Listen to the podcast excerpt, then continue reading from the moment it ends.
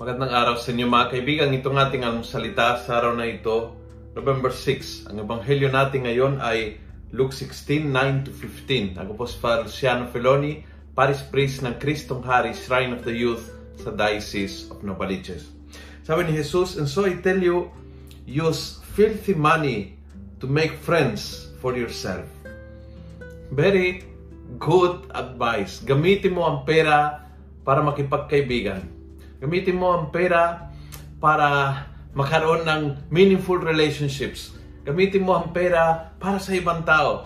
Gamitin mo ang pera para pagandahin yung relationships sa loob ng pamilya. Gamitin mo ang pera, hindi naman kailangan malaking pera. Ang kailangan is, yung pera ay ituturing mo isang bagay na gagamitin mo alang-alang sa iba. Yan, yun ang pananaw eh. Yung pera ay hindi yung focus ng buhay mo, yung pera hindi hindi pwede maging layunin, objective ng iyong buhay. Yung pera hindi po pwede maging sentro, lamang ng isip at damdamin mo. Hindi eh.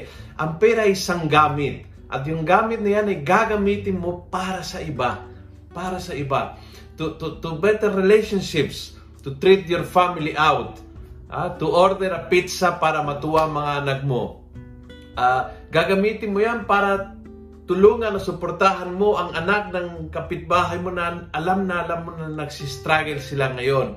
Gagamitin mo yung pera na yan para magpadala ng konting uh, konting sa magulang mo matatanda at matutuwa sila sa maliliit na bagay. Nang gagamitin mo ng pera na yan para magluto ng something special. Little things mean a lot.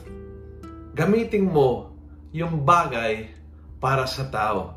Ganyan ka simple, ganyan ka straight to the point ang Panginoong Jesus. Huwag mong gawin objective ng buhay, sentro ng buhay, laman ng isip at damdamin. Ang bagay, ang bagay ay para sa tao. Yan. Yan ang tamang pananaw sa pera. Kung nagustuhan mo ang video ito, please pass it on. Punuin natin ang good news ang social media. Gawin natin viral araw-araw ang salita ng Diyos. God bless.